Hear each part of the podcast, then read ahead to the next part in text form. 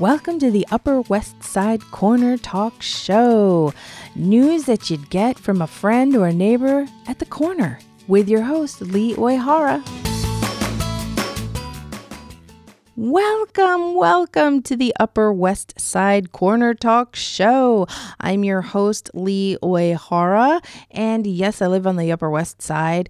And this show, I'm very excited to bring this to you because it's really a show about neighborhood news, as though you would run into a friend or neighbor on the block at the corner and share what's going on and what you heard or what I've heard. You know, for example, what restaurants are open opening or closing, or if we noticed something on the block or your block, or neighborhood news, or what the mayor's doing in relation to our neighborhood, what's going on at your local school, my local school, that kind of stuff. So please do settle in and listen and and feel free to call in too. You know, you can go to upperwestsidecornertalk.com and leave a voice memo there. You can also take out your cell phone and leave a comment, you know, record your comment clearly and then email it to info at upperwestsidecornertalk.com. That's UWS, right?